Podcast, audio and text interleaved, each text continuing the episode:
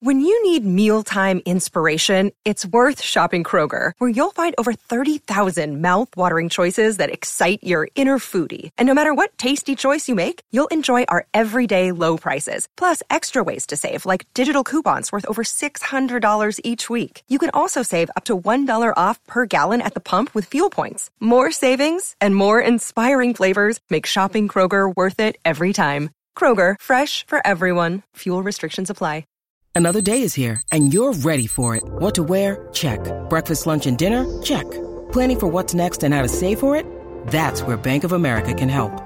For your financial to-dos, Bank of America has experts ready to help get you closer to your goals.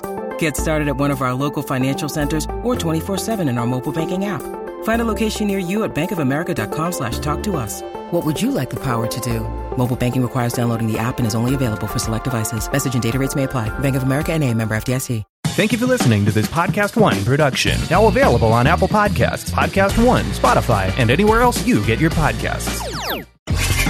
Hey guys, Jay Cutler. Started a new podcast called Uncut with Jay Cutler. Most of you know me from the NFL, some of you have seen me on Instagram, and some of you know me from the reality TV world. Each week I'm taking you along with me as we discuss football, trending topics, and whatever's going on in my life each week. I'm bringing along people that are special in my life former teammates, friends, and some new people that I like and respect. That's what you're supposed to do, right? Podcasting. I think I'm doing this right. Can't wait to get started with you. Go subscribe now. Uncut with Jay Cutler, Apple Podcasts, Podcast One, and Spotify, or wherever you get your podcasts.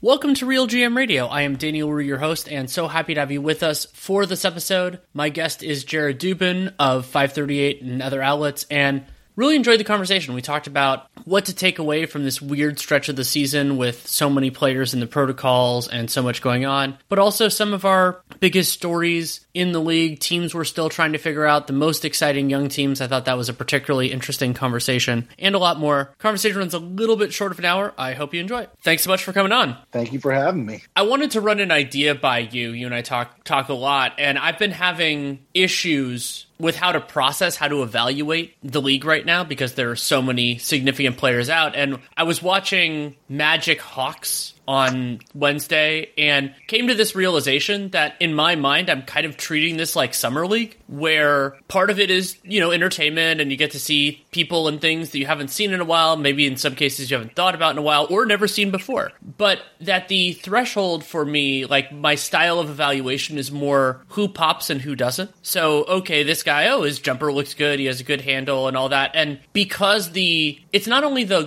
quality of player, but it's also the understanding of the system and all that stuff like these players you know you can't treat it as like they've had a training camp so i kind of think summer league is the right analogy does that seem reasonable to you or does that seem outlandish no, I think that makes sense. It's really tough, obviously, to evaluate what teams are when the teams aren't playing.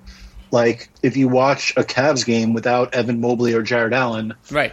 What does that really tell you about the Cavs? You know, so for me, I'm trying to find like the one game each night where both teams have a reasonably full rotation. So we're talking on Thursday. On Wednesday, I watched Denver OKC because that was the only game among the early games where both teams had most of their rotation playing. And then I watched um, some of Clippers Kings after that. I mean, there's some guys out there too, obviously, like De'Aaron Fox. Um, and then Marcus Morris and like a bunch of other guys. But it's it's really tough to find what to watch on any given night because like what am I doing watching for example like what would be the point of me watching Hawks Sixers tonight without Trae Young or Clint Capela, you know? Or like Mavs Bucks without Luka or Giannis, or even like Pistons Heat without Cade, Jimmy Butler, Bam. And like, you know, it's um I, I might be watching Denver again just because they're playing Charlotte and Charlotte's getting their guys back.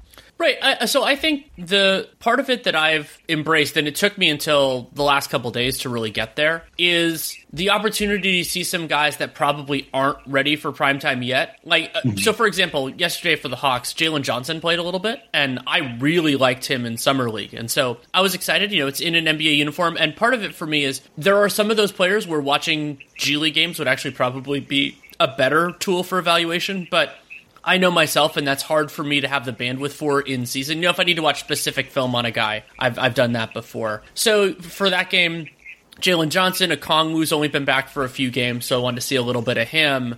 And then it would, and then for the for the Magic, Chuma Okeke missed a bunch of time at the beginning of the season, so I wanted to get a little sense of him. And then it ended up being a game that Robin Lopez had double digit assists, which was kind of transfixing.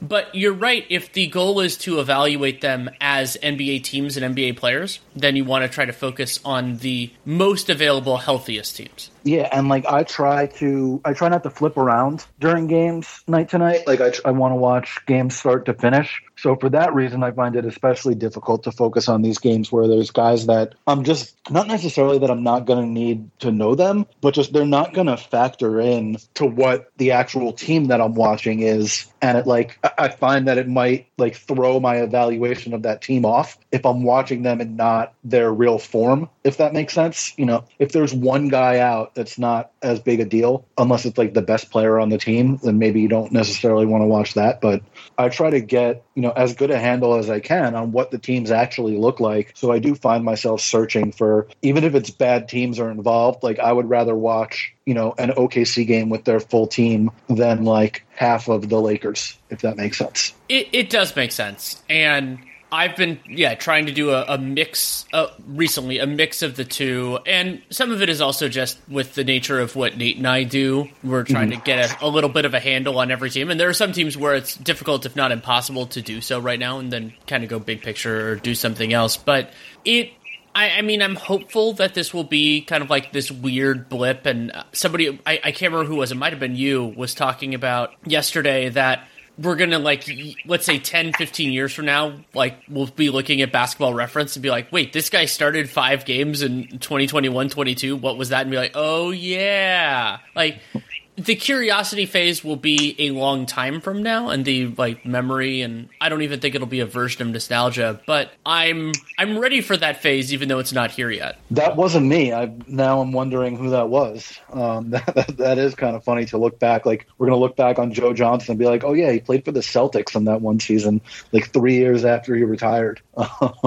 And we got you know I would imagine a whole bunch more guys coming back. You know hopefully um, based on the, like obviously I'm not an epidemiologist, so don't necessarily listen to me. But I've been, been reading some stuff about Omicron, and it seems like the South Africa wave, which was sort of where it started, is kind of dying down a little bit now, which we're like two, three weeks behind that. So hopefully, sometime in the middle to end of January, things start dying down, and you can start, you know, stop having teams with eight, ten guys in the protocols, which would be nice. For sure. Let's we could transition to a little bit of a thought experiment. You and you know, you and I talk a fair amount on on these things. Let's say we're treating this we're treating this stretch where these teams are significantly shorthanded as as as a blip or we're just pretending for right now that doesn't exist. What do you think absent that would be your biggest storylines individual players or teams going on right now? Um the Cavs, which I just did. I talked to the guys from the Chase Down podcast on uh, the halftime app the other day. I just love watching them, which for me is a really big change. Even during the era when LeBron was there, I didn't particularly enjoy watching that team. This is like my favorite version of them in a really long time. Um, the Bulls still being, I think, 19 and 10 now, where they've had a whole bunch of guys in the protocols for a while. Um, the Grizzlies succeeding without Ja Morant, getting really a lot better on defense and holding up offensively with him out. Um, trying to think if there's anything else um, whatever is happening with the Pacers, where they like can't win close games.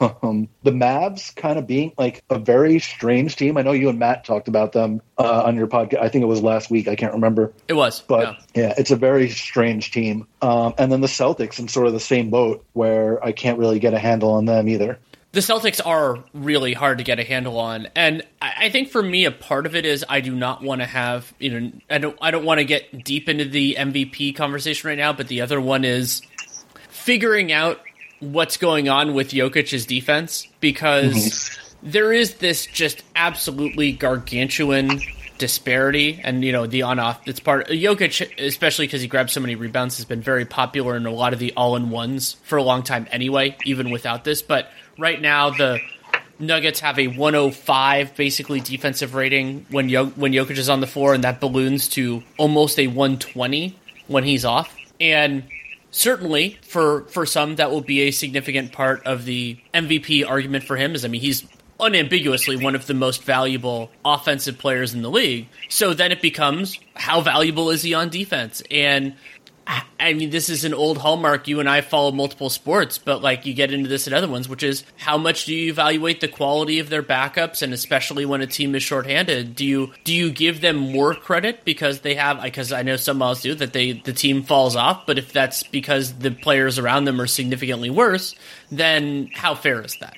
Yeah, I mean, I think some of it with the defense is like you look at the bench units they're playing, and it's like Campazzo is playing, who you know can get overwhelmed at the point of attack, and then it's the Greens basically in the front court, and they're not particularly good at protecting the rim. They're good at other things defensively, but you know a lot of that Nugget scheme, like Jokic just being really big, helps them with their paint defense, and not having a player like that on the second unit, I think, really hurts them. So to me, it's it's not necessarily that it's explained away, but I do think it makes sense that they're not quite as good defensively with him on the court, especially because you know they don't have Aaron, uh, Aaron Gordon out there as much. Like he plays a lot of his time with Jokic. They're not completely staggered. It would be one thing if you know they were a full stagger where it was you know one of them exits six minutes in and then he doesn't play the last six, but they they play a fair amount together, so it makes a degree of sense. With the replacement level thing, I try not to take into account like the quality of a player's replacement or the quality of his teammates when I'm doing MVP stuff. I just kind of look at like the way I view it in my head is, you know, which player made the greatest positive contribution to his team's ability to win during the regular season. That's kind of how I look at it. And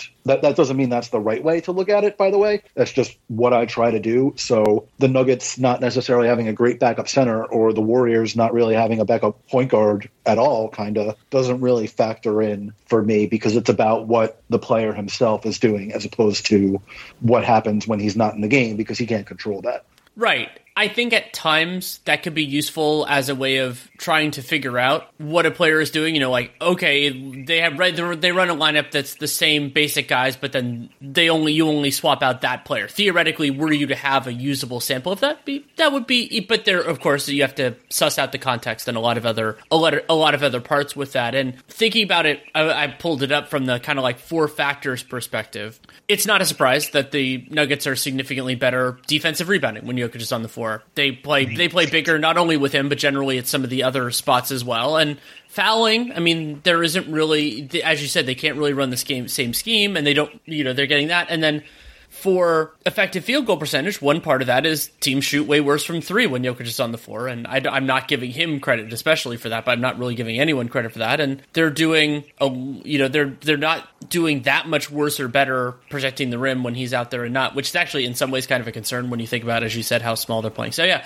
I'm having trouble with it. It's thankfully, I know that there are people who want the MVP argument to happen in earnest now. I don't understand the point. I think it's fair, and you know, Nate and I do this all the time to discuss what it would be at this moment. But that is a different intellectual exercise. That's just okay. Well, who has provided the most value so far, and everything else. And yeah, let's get back to the Celtics and the Mavericks. I'll I'll I'll leave it to be your choice of which one of those to talk about first. I think a lot of us are still trying to figure out what in the world is going on both those places. Yeah, I think I want to start with Boston. Um, it's just I don't understand why so much of the focus is on like can Tatum and Brown play together, and why when that is the discussion, people only talk about offense. Like having those two guys as your wing defenders, especially when you also have Marcus Smart, is really, really valuable. And that should factor more into the discussion. Oh, to me. for sure. And like more of an issue with those two guys, not like not all wings are playmakers for others. And certainly it's something that those guys should get better at. And I think they're doing like a little bit better job, at least than they were earlier in the season. Although obviously Jaylen missed a bunch of time. Like it wouldn't be as much of an issue if you didn't have like Dennis Schroeder as your point guard or Smart as your point guard. Like the, the disconnect to me doesn't make that much sense. And then, like, I think Al Horford has been really good for them, but I do think that bringing him in complicated things in terms of the way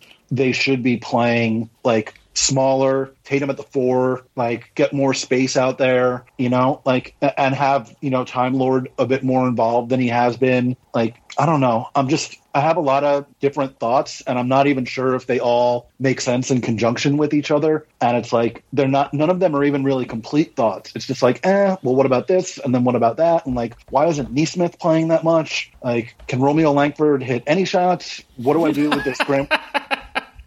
What Yeah. do I do with it's like Grant Williams shooting a gazillion percent from three all of a sudden? Like, I- just don't know what to do with them on any level. I think that your point about Brown and Tatum defensively is an incredibly important one and something I've been grappling with. And some of it was the extreme. Nate and I did the game that they when they beat the Bucks on uh, a week from Monday, and it was striking in that game just you know like the level of defensive capability that they have when everything's working and you, you think about that. But then the other part of it if it's you know working towards a championship level was milwaukee because they're so familiar with the celtics even though both teams have changed their personnel at least a little bit over the years they are exceedingly comfortable letting marcus smart shoot mm-hmm. and getting the benefits on every other on the, every one of those possessions of having their defenders close to the basket, being able to swarm guys, force some of those extra passes.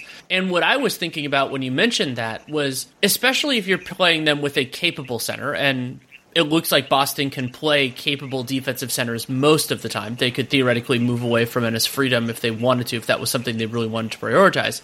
Is that I actually think when you have that kind of a foundation defensively with Smart, or sorry, with Tatum, Brown, and center to be named later, you don't need Marcus Smart as much. He does raise your ceiling and he raises your floor. And it is true that game to game, opponents aren't going to go as extreme as Milwaukee did. It's just that they basically have the scheme already, so why not just dust it? Why why not just dust it off and use it again? But the idea is basically it's not as extreme as you can you have these two defenders, so you could just go offense only or anything like that but I think you can tolerate players who are more limited offensively, who, as long as they can reliably underline bold the word uh, reliably, space the floor, ideally create a little bit, you know, like so. But they don't really have those other guys. They have a lot of players that could conceptually do part of that equation. Like I didn't think, you know, and in summer league, I thought that Nesmith's three looked pretty good. He made thirty seven percent on a small volume last year in his NBA minutes. So like maybe he could do some of that. You Langford, that would partially be the concept for Schroeder. And so I've been wondering if part of it is that those guys just haven't haven't had the years that we were hoping for. But another part of it is like so you're asking for less from those players, but you still have to actually get it. Yeah, I, I wonder how different the conversation about the team would be if they didn't have like five of their six top rotation players that actually shoot, shooting like well below expectation from three. Like Tatum shooting 33% from three on eight and a half attempts per game.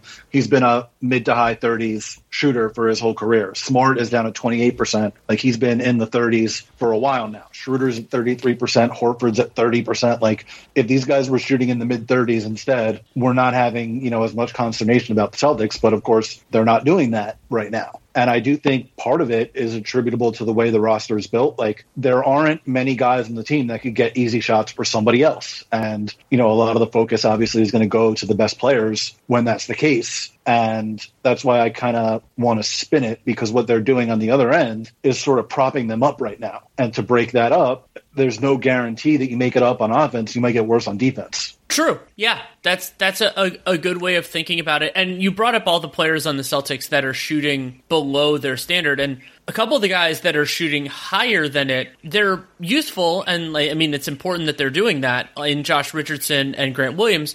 But I don't think, at least as of now, that those guys being better than usual is it matters, but I don't think that it like solves anything for the Celtics. It just makes them, you know, it helps of, in those specific circumstances. Yeah, it's not like they account for a ton of the team's threes taken. You know, Right. like they've taken a combined like 153s. Tatum has taken like more than 100 more than them. Like those guys shooting really well is not coming close to making up for, you know, Tatum and Smart leading the team and shooting a combined like 30%. Also, there's the question about the way you defend a team is built not only on what it's built on more complicated stuff than how the player is shooting at the moment. And so, how many threes does Grant Williams need to take for a team to be like, okay, he's a good shooter, we're not going to leave him or we're going to close out harder or something else? And it's more than the 45% on on 95 attempts. On 95 attempts that he's done so far. And sometimes being that being a lagging indicator can can help because then you get more open shots and you're actually good or it can also help sometimes on the back end where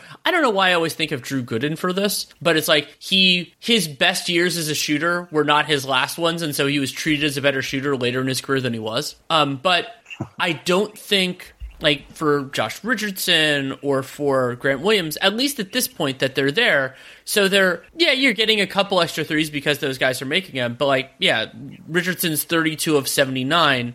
If he were 29 of 79, that would be 37%. That would be right and pretty much in line with his career average. So he's about on on 83s, he's made three or four more than you would expect. That matters, but it's not ridiculous. Yeah, I mean, look, it just it matters just as much, if not more, that you get treated like a shooter than that you are a shooter. You know, you go back to a former Celtic, Rajon Rondo, where yes he would shoot, you know, 45, 46% from mid range, 37, 38% on threes, but didn't matter because he's getting 10 feet of space for a reason and it just clogs up everything else. Doesn't matter if Grant Williams is shooting 45% from three, if he's taking one or two of them a game and nobody cares if he takes them. And that allows you to completely wall off the paint or any sort of opportunities for the guys that actually have the ball and are trying to score a lot. It also brings the question and challenge of how do you resolve this for Boston, and what does resolving it mean for the team's standard of success? And that can go in a lot of different directions for Brad Stevens, for the ownership group. I am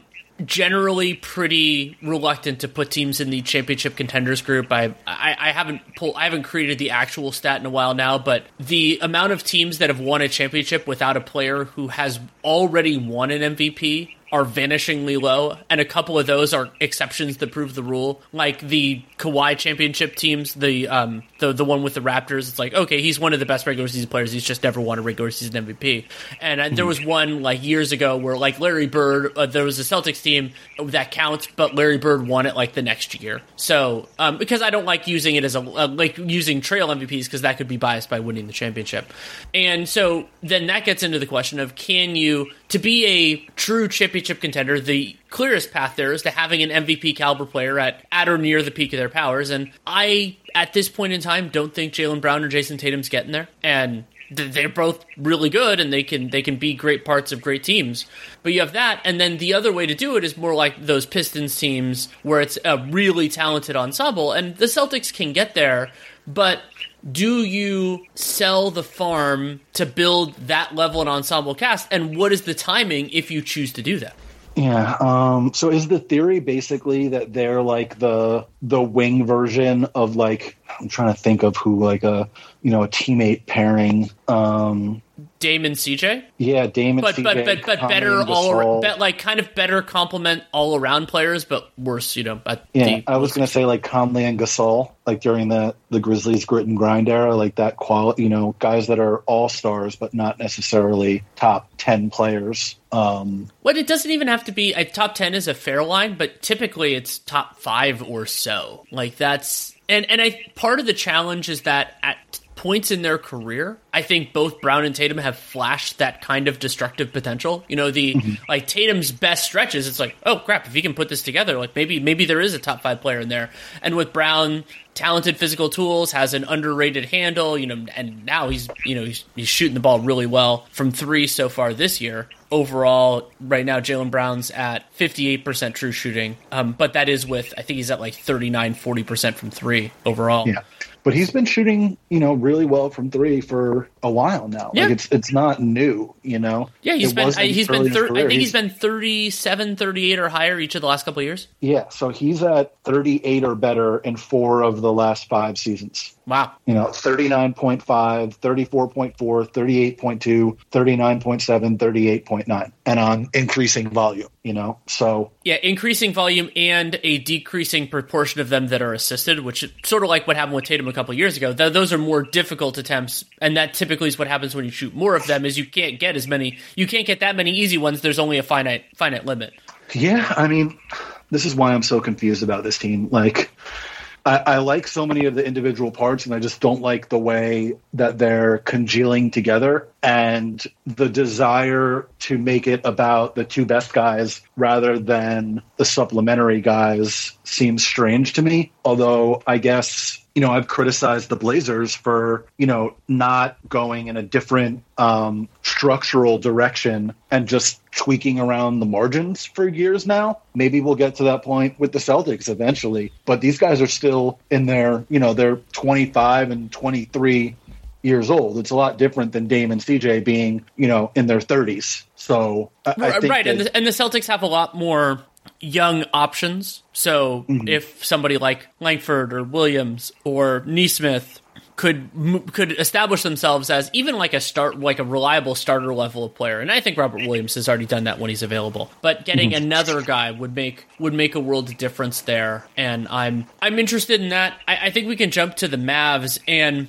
as you mentioned, Matt and I talked about this a fair amount last week, but I've been having trouble with them. Kind of, it, it's it's it's so hard to kind of guard yourself against the oh they swapped to Jason Kidd, the offense is way worse, surprise, surprise, like that that sort of thing, and because it's not entirely that, and you you look at some of the the ways of of estimating or calibrating what a team is doing and what they're not doing and it's not it's not so different that like with the way for example when he left the bucks we're like oh there's so much low hanging fruit.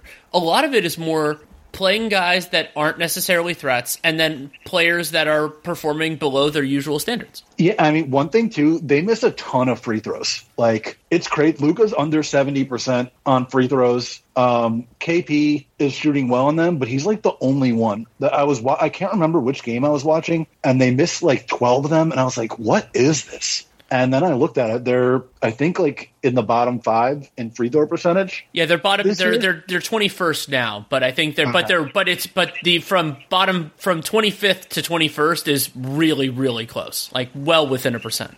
Yeah, and like that's obviously pretty low hanging fruit. Some of it also Luka's not getting to the line as much as he did last year. Like maybe he could come into camp and shape one of these years. And they're another team that just has guys shooting like way below expectation. Reggie Bullock is shooting 27% from three this year. He shot 40% with the Knicks last year. You know, Tim Hardaway shooting 33%, Luka 33%, KP 28%, Brunson 33%. Like those guys are all shooting 3% better. Their offense is a lot better. You know, um, some of it is that. Some of it is Jason Kidd because part of the reason they're not shooting well from three is because they got like guys ducking into the paint while like you know it's a KP duck in at the same time that Dwight Powell is rolling to the rim. And just what does that accomplish for you? Or they've got three guys on one side of the court all standing inside the three point line. Right. What does that do for you? Like it's a team where I can't figure out what they want to be other than Luka does this and also we have to make sure KP gets his touches. And I'm happy you brought up the point of, of kind of like the context of how shot locations are useful to understand certain parts of it, but it's also like what are what are the choices in terms of personnel and scheme, you know, like what you're trying to do that make life harder or easier on those players. And like I, there you can think of all the things that Quin Snyder does, I, the catching the ball on the move so you get a little bit of an advantage and particularly when you have well, I was going to say particularly when you have less athletic perimeter players, but it helps a lot with athletic guys too. I mean, you can see what Donovan Mitchell does, but that you know that creates some small advantages. There's a theory behind it. The players know what they're doing and, and can execute it. Whereas with with the Mavericks, it as you said, there isn't like a necessarily a theory of the case, and it would look a lot better if some of those players were making threes at a reasonable rate. But that wouldn't that that wouldn't solve everything. It would solve solve a lot. No, I, I, think also just having to have a center out there with KP rather than another ball handling option for most of the time. Like if they were able to play Brunson with Luka more and KP at center more, like those that the combination of those three things would just make their offense so much better. But instead, they've got to play Powell and um, why am I blanking on the backup center? I mean, they've gone through a couple different guys. Cauley-Stein, Cle- that uh, like Cauley-Stein, Kleber, like they're playing those guys, you know, 42 minutes a night combined. Like if they didn't have to do as much of that. And I, I kind of like Kleber, you know, and Powell is a pretty good rim roller. He's not much of a rebounder. Like not neither is KP really, but you know Luka gets all their rebounds anyway. But if they were able to have more of a second side ball handling threat at times, I think I would be a lot more into them. But they kind of feel the need to protect KP defensively, and I think it makes much more sense with Kleber because he's more able to guard on the perimeter than than uh, than Powell is. Um, and you don't want KP chasing guys in the perimeter because a he's seven three, and you want that guy near the basket, and also because B, even before his injuries, he wasn't particularly good at going out onto the perimeter. Um, it, it's not like he does too much of it, but I, I think that the balance would be better tipped for them if they leaned into trying to get more offense out there. But the whole thing was, hey, we need to fix our defense. We're going to hire Jason Kidd, and so I don't know that they're ever going to do that. One, I mean, so the overall stats on it, and I, I think cleaning the glass for the Mavericks is pretty good about their positional definitions about when Porzingis is the four and when he's the five. Some teams those lines get blurry, and it's just hard to hard to quantify for some. But if we do the Porzingis at the four, Porzingis at the five, Mavericks have a 101 offensive rating when he plays power forward and a 111 mm-hmm. when he plays center. And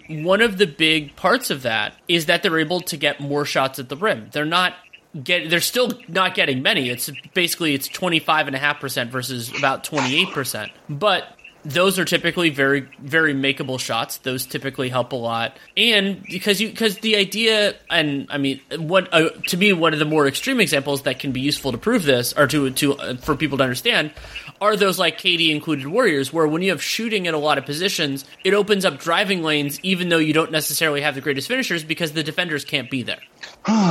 Yeah. It's uh i don't know man. Like just another team where well, doesn't make much sense. the the another frustration with the Mavericks is I, I, think Rick Carlisle is a I think he's a very good coach, but one of the I guess you could call it a hallmark of his team's the recent vintage is that they've had they did they don't run and. Mm-hmm. So, so it's you know it, not every team can depends on your personnel, depends on a lot of other things. And so last year was a frustration for me that while the Mavericks had the they actually had the number four half court offense in the league last year, but they also played the highest proportion of their possessions in the half court, and every team is way more efficient in transition because it's easier to do that. And some of that is, you know, feedback loops, getting stops makes buckets. You can get more in transition if you get more stops, if you get more steals, and everything else. But another part of that is, I would describe this as running when you get the chance. And like last year, the Mavericks were 29th in transition frequency off of live rebounds, and the overall they were they were dead last in transition frequency. Bring in Jason Kidd. Go okay, Kidd can at, at, bare minimum, he's not Rick Carlisle, so you get another roll of those dice. And Kidd generally has been supportive. He was a wonderful transition player himself. Dallas has moved all the way up from 30th in transition frequency to 28th. I wonder how much of it is just Luka. Like, I think it might at, be a lot. You look at the guys who are the best you know, half court passers in the or just the best passers. Period. LeBron's teams for his entire career have been slow. Chris Paul's teams for his entire career until this year, funnily enough, have been slow. Jokic's team they play faster, but you know when he's on the court they play slower. And maybe it's the same thing for luka Like they would just rather operate in the half court because they have more control over it you know well it also um, could conceptually this would be a very interesting thing for somebody who has more capacity to research this than me it would make sense that heliocentric teams might have in some cases have more trouble running because there aren't as many players they can capably handle and pass. Mm-hmm. Now, that said, the Hawks run a lot more than the Mavs do, and they're both they're another incredibly heliocentric team. But the Hawks have better they have better transition finishing personnel than the Mavericks do, and so that can be a part of the equation. Also, Trae approaches transition very differently than Luka. So yeah, I, I looked it up each of the so each of the last three seasons, when Luka has been on the floor, the Mavericks' transition frequency has been in the seventh percentile or lower when he's been out there, and they've run more, though often not that much more, when he is off the floor. Well, I think that makes sense too because Brunson likes to run more. Yeah, not that much, but certainly more than Luka. Yeah, and, and, and, uh, with, and I, I looked it up by the way. The the defense on the uh, Luka Brunson KP with no center is not good. Uh, not a huge surprise. I mean, no, 117.8 per 100 possessions. They've only played 129 non garbage time possessions at cleaning the glass, so not great. Uh, but I don't know. I, Uh, I- and so I, I pulled it up. I did Trae versus Luka. So Trae this year, 44th percentile, about 15% of their possessions are transition when he's on the floor. Mm-hmm. So that's actually below league average, but it's significantly higher than Luka. So that's what is it when he's off the court? I would imagine they run less when he's off the court. it's actually about the same. It's four, so 14.9 versus I believe 14.7. Interesting. Yeah. I would have thought a, a big difference with him on the bench. That's hmm. And if you do it in terms of, and last year that was in terms of like percentage of plays in the half court, that was it was a more extreme difference. But I think part of that was because remember those crazy Clint Capela on off defensive stats that it was just they were getting more stops, and it's so much easier to run when you're getting stops. yeah. I mean, they also had for half the season Rondo, Right.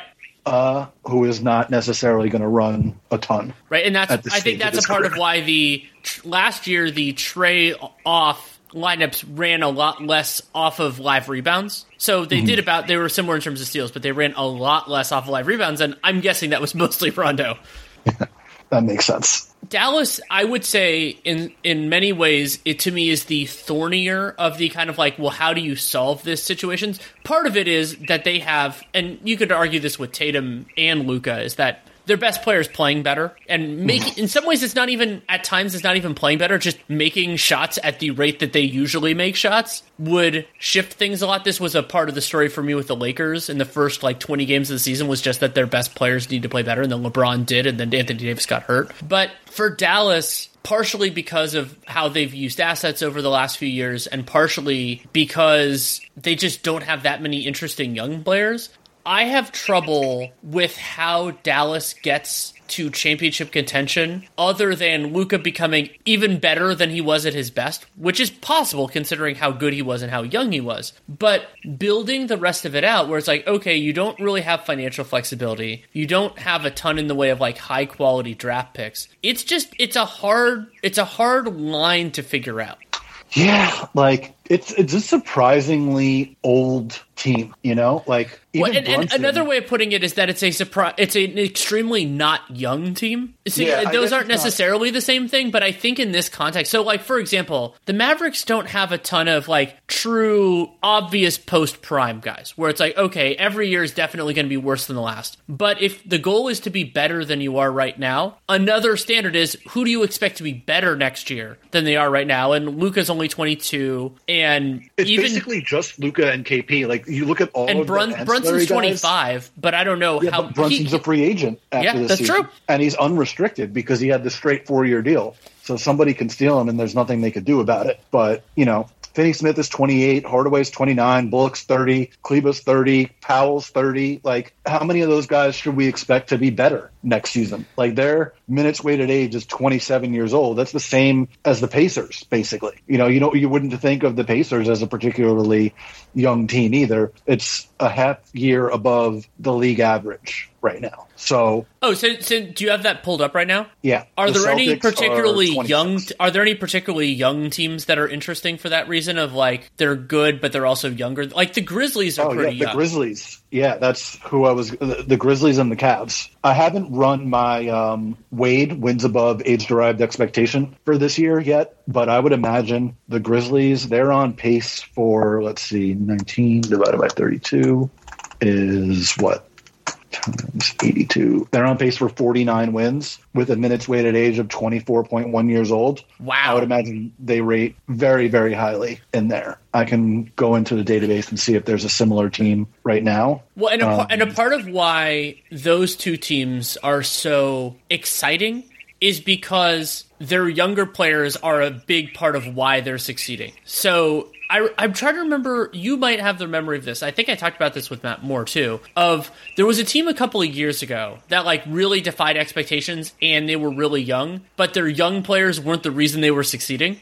And so I was like, oh, okay, this is a little bit of fool's gold in terms of their long term future. I don't think it was last year's Knicks. I think it was a team a couple of years ago beyond that. Oh, you know what? I had run Memphis at the start of the season. Where was it? Um, they were on pace for 12 wins above expectation, but this was pretty early on in the year. And now they're on pace for 48 wins. So they're on pace for like 17 wins above expectation, which is comparable with, let's see, the 20. I got to find a team in the same age range There's not really a good one there. The closest team would be like the 2014 Rockets, but that's a 25.4 year old team. The 77 Blazers, 24.5 years old, 49 wins. Wow. How about the Cavs? How do they look in that? Um, the Cavs, they are 24.7 years old, also on pace for 49 wins. So same thing, that 77 Blazers team. Jeez. But yeah, I mean, Cleveland, I, in some ways for me, Cleveland is even more striking because Rubio is helping, of course, to, to be clear. But other than Rubio, and, and it's not only so for, for the Cavs, it's they're the players that I would say I would assess have been their best players so far are not only among their youngest, but also among the players that we think need to be the centerpieces of their future. So but Allen, Mobley, Garland, those are their three best players. And those are the three focal points of their future. And sure, ideally Collin Sexton would be in that mix too, and Lauri Markkanen would, you know, it would be great if you could get him and Okoro into that mix. But if you are well over 500 like the Cavs are. They're 19 and 13 right now, and I don't. I, I believe their record is meaningfully better than that when they have their best players all available. Granted, that's true of almost any team. But that that part of it is so fundamentally different, and I'm not comparing them to that, but it's something that I remember about the early 2010, the early 2010s OKC teams. Yeah, that's the team that has, uh, other than uh, the 73 win Warriors, that's the team that ranks pretty consistently the best in weight. Like they're at 23.7 years old, they won 55 games. Unreal. 26 above expectations, the third highest ever. Like that makes absolutely no sense. The next closest team with a minutes weighted age less than 24 is like, or actually the 2009 Blazers, 154. Um, and then it's the, the 2010 Sonics slash Thunder at 50 wins, 23.2 years old. And then there's only one other team younger than 24 that finished above 500. Wow, And this is going back to the merger. that's really impressive. Yeah.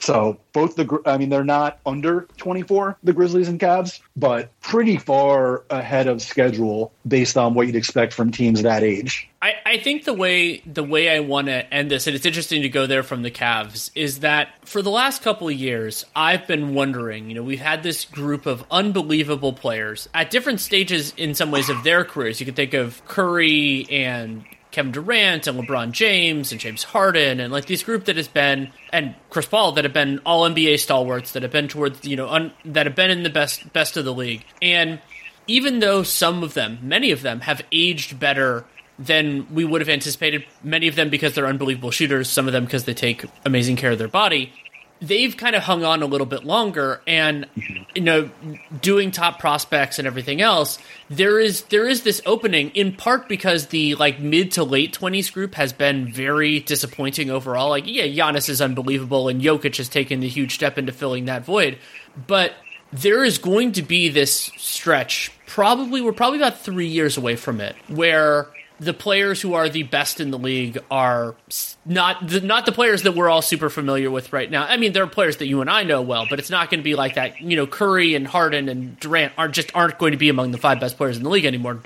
LeBron's going to be forty. Like odds are that he's not going to be there, even if he's a cyborg sent from the future to rule basketball.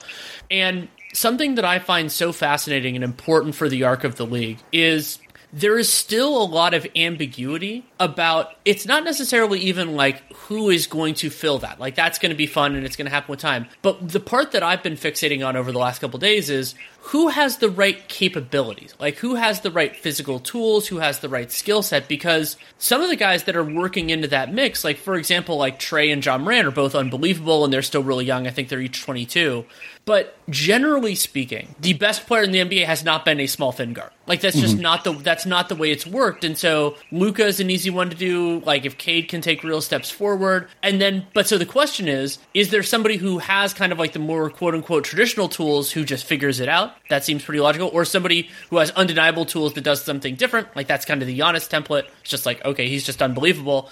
Or is the field a little more open and now maybe somebody like an Evan Mobley or an Anthony Edwards who does things a little differently can work their way in?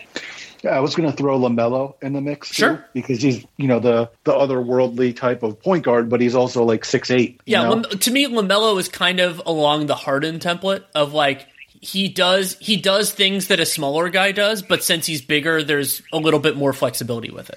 Right. And like you look at like I love what Trae and Ja are doing too. Basically the only small guard who has been good deep into his 30s is Chris Paul, you know. Or I guess how how big was John Stockton? Bigger than those guys. Um, you know, it's it's very unusual for guys that size to have super long primes. That doesn't mean they're not going to be great for a while longer. They're still in their very early 20s, you know. It just may not be 15 years. It may be 10 years, you know. Right. That's a that's a really good point. And I'm really excited about where where the league is going and we're also we'll see where the equilibrium is in terms of calling perimeter fouls versus calling interior fouls and i think the league and refereeing are still going to have some stuff to figure out in that on those fronts.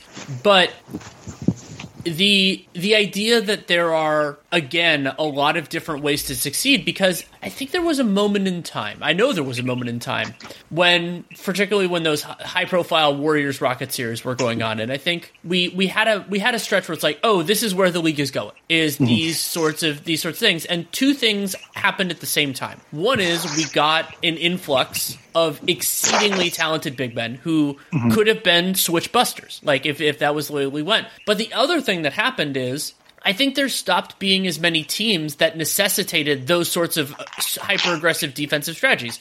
There isn't another 2016 17 Golden State Warriors out there right now. There are some damn good offensive teams, but like the Suns and the Jazz and even the Brooklyn the Brooklyn Nets might be the one here, but I mean there are a whole bunch of reasons why their situation is complicated. But I'm I'm wondering. It feels to me like what felt like an inevitability a couple of years ago is a whole lot less inevitable now. Yeah, I mean, I think the big the the big men guy point is a good one, but I think the explanation might be as simple as nobody else has Draymond or PJ Tucker. Sure. You know, like the reason those lineups worked were in large part because of those guys, and they're the only two versions of those guys. Some teams are going even more extreme with it, where they'll, you know, they'll use the I call them the Biggie Smalls, like Bruce Brown, Terance Mann, uh, Uh, those kind of guys. But that's typically they have a center on the court with those guys and just use them as the center in half court they use them as the only non-shooter. Yeah, right. Um, you know, and like the the Nets will run out a technically KD at center lineup with Brown as the nominal center in their half court situations, and that works for them.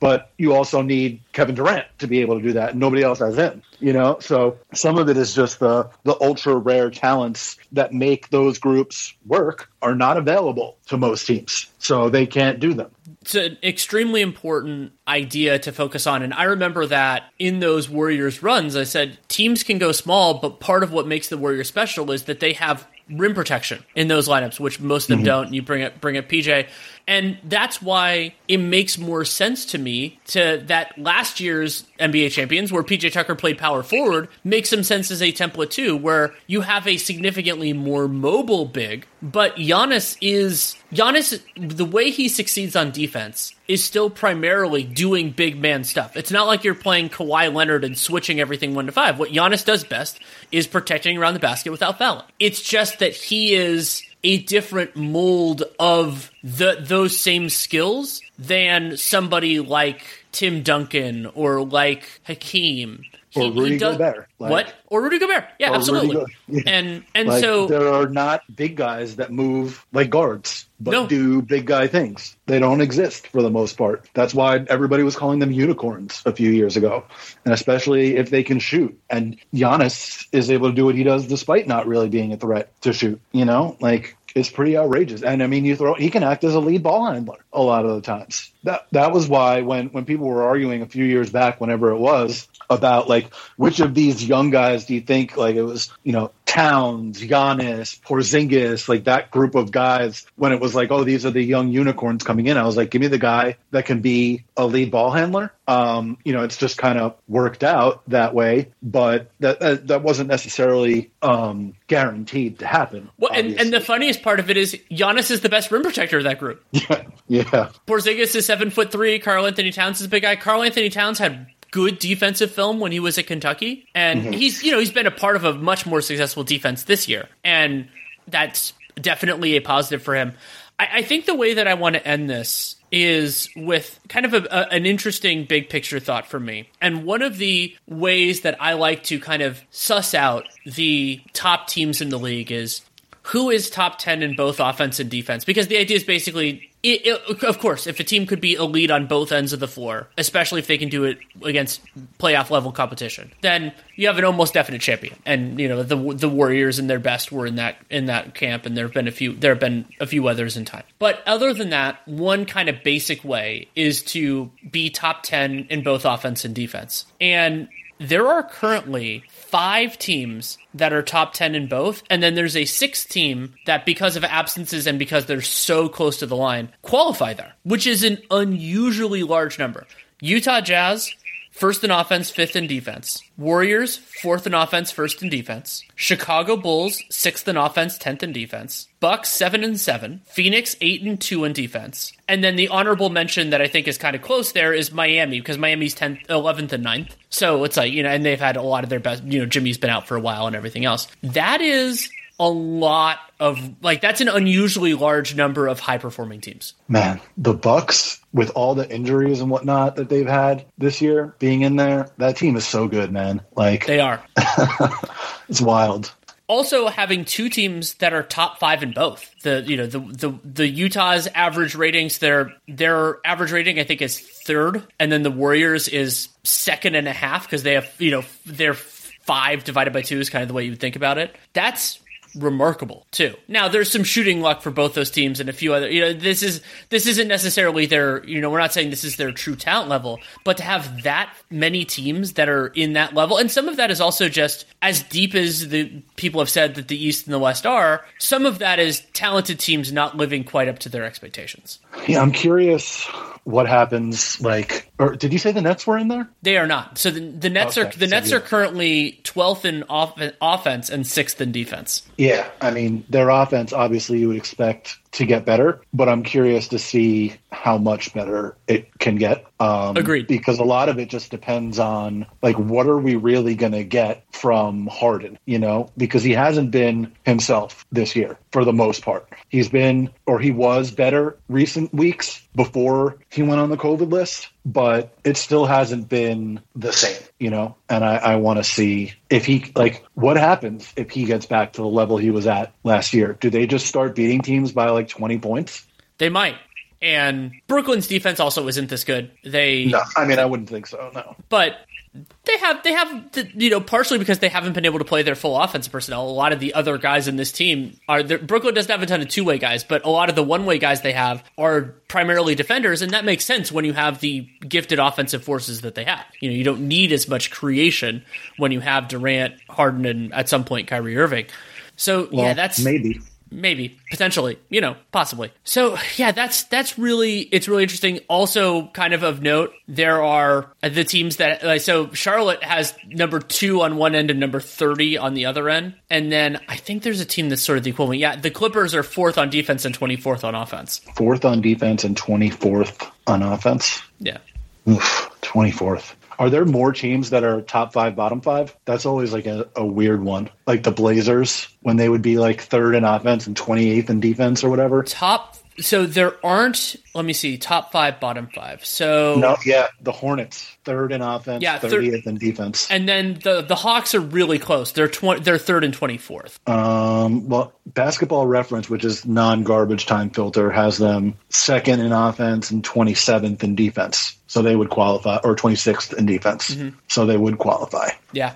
Sheesh. It's always strange when teams are like that. Like uh, I get a kick out of it, but I'm a weird person. Absolutely. Uh, I, normally, I would ask what you're going to watch over the next few weeks, but I think it's the healthy teams is probably is probably a good way to put it. So instead, I will thank you so much for taking the time. Thank you for having me, man. Always a good time. Thanks again to Jared Dubin for taking the time to come on. Love having these conversations with him. You can check out his work wherever it exists, but 538 is a very frequent home for it. It's also a great reason to follow him at J A Dubin5, J A D U B I N. I was going to spell it out originally, and then the number five, because you can find out all the different places. He has an author link as well. And Jared does really good work on the NFL at CBS. You can check that out as well. If you want to support this show, there are a lot of different ways you can do it. You can subscribe, download every episode in the podcast player of your choosing, Spotify, Apple, wherever it is. Really appreciated. And then you can also help other people find the show. That's leaving a rating, leaving a review in the podcast player of your choosing, but also spreading the word, word of mouth, social media, wherever. Say, hey, this episode or anything else really does help. You can also check out my other work. Nate and I are still going strong with Dunked On and Dunked On Prime. We actually just recorded the top 10 prospects, which is available to Dunked On Prime subscribers now. I believe it will eventually be released as a free pod, but that's going to be later on in everything so everyone can enjoy it and process it and all that fun stuff. Also, we're doing the NBA cast, which is every Monday. We'll be doing Celtics Wolves this coming week, barring a scheduling change, but I, I, I think we'll we'll do that, which should be pretty fun. And then written work at the Athletic, and yeah, it's a it's a time of year to reflect on everything. I mean, Thanksgiving can be that for some people. I think the holidays are for others, and I want to take a second to thank all of you for listening and for supporting the show. That makes a world of difference with Real GM Radio and, and anything you really care about. I mean, that, that as much as our world feels saturated with various different creative endeavors, which I, I personally love, I think that's a great thing about the internet and social media is that it has leveled parts of the playing field, and that's made li- my life possible for sure but making sure that you also share the things you love and so hopefully other people can find it. I try to do that. I haven't been as good with that though. The um, the, the emails through dunked on and dunked on prime can do do help with that for basketball specific stuff. By the way spider-man no way home excellent if you haven't if you haven't seen it if you're into that sort of thing. I really enjoyed it. But also thank you to everybody who helps make this show possible. My guests obviously but great people at podcast one real gm and really do appreciate everyone's involvement in making this possible because I love doing it. I truly do. If you have any feedback on the show, good, bad, or indifferent, Danny Leroux, NBA at gmail.com is the way to get it to me. If you take the time to write it, I will take the time to read it. That is a promise. Replying, I try, and uh, I have a couple that I actually want to do in the next few hours, so check that out. But reading it, you know, getting that input is something that really matters, and I, I firmly believe that it makes the show better. So thank you so much for listening. Take care, make it a great day, and have a happy holidays.